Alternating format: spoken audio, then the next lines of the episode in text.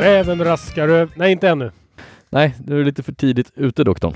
Ja, det är jag. Ja, ja, men så, så kan det vara ibland. När man, är, när man är sugen på något gott och det snart vankas julafton.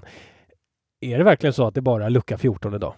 Ja, jag tror det. Jag såg en Lucia igår. Så det här borde rimligen vara lucka nummer 14. Ja, ja men eh, då är det väl det då. Hur tycker du det har varit än så länge att göra den här julkalendern? Ja, jag vet inte vem som har mest roligt, vi eller de som lyssnar, men eh, jag har i alla fall roligt. Ja, det har jag med. Och idag, professorn, så är det dags att öppna lucka nummer 14. Vill du öppna den idag? Det ser jag verkligen fram emot. Det gör jag gärna. Och vad har vi här då? Eh, mycket text. Är det någon slags dokument vi ska dricka idag? Nej, det är ju en, det är ju en CNS Dram Collection, en eh, single cask whisky. Det här är ju en Bonahaven från Isla, men inte vilken som helst. Den här är 12-årig och lagrad på sherryfat. Men du, hur ser den ut egentligen? Det ser ju närmast ut som någon form av Riga-balsam. Den är ju kolsvart. Den här är mörk. Det råder ingen tvekan om.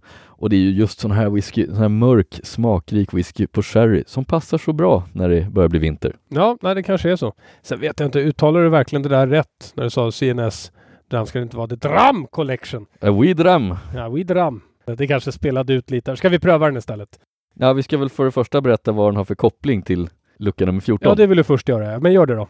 Och det är ju så enkelt att den här är ju faktiskt destillerad den 14 december. Och så läser jag något år här också, 1998.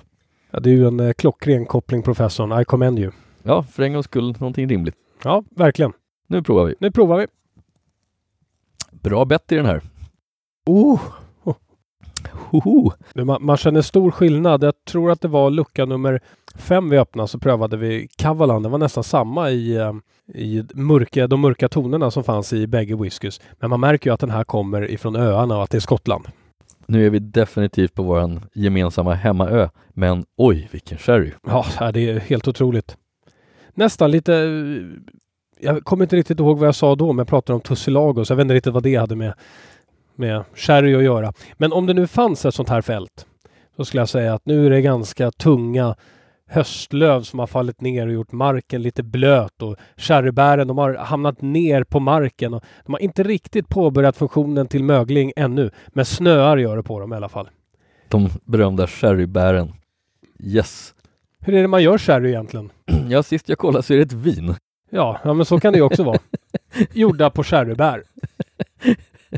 Ja, jag gillar faktiskt dina sherrybär med tussilago. Och ja, vad ska man säga? Det här är så hemtrevligt som det kan bli nästan. Ja, det här är fantastiskt bra. Vilket bra val du har gjort idag, professorn. Lagom till den 14 december. Tack för det doktorn. Ser vi fram emot morgondagen. Det gör vi. Skål på dig! Skål!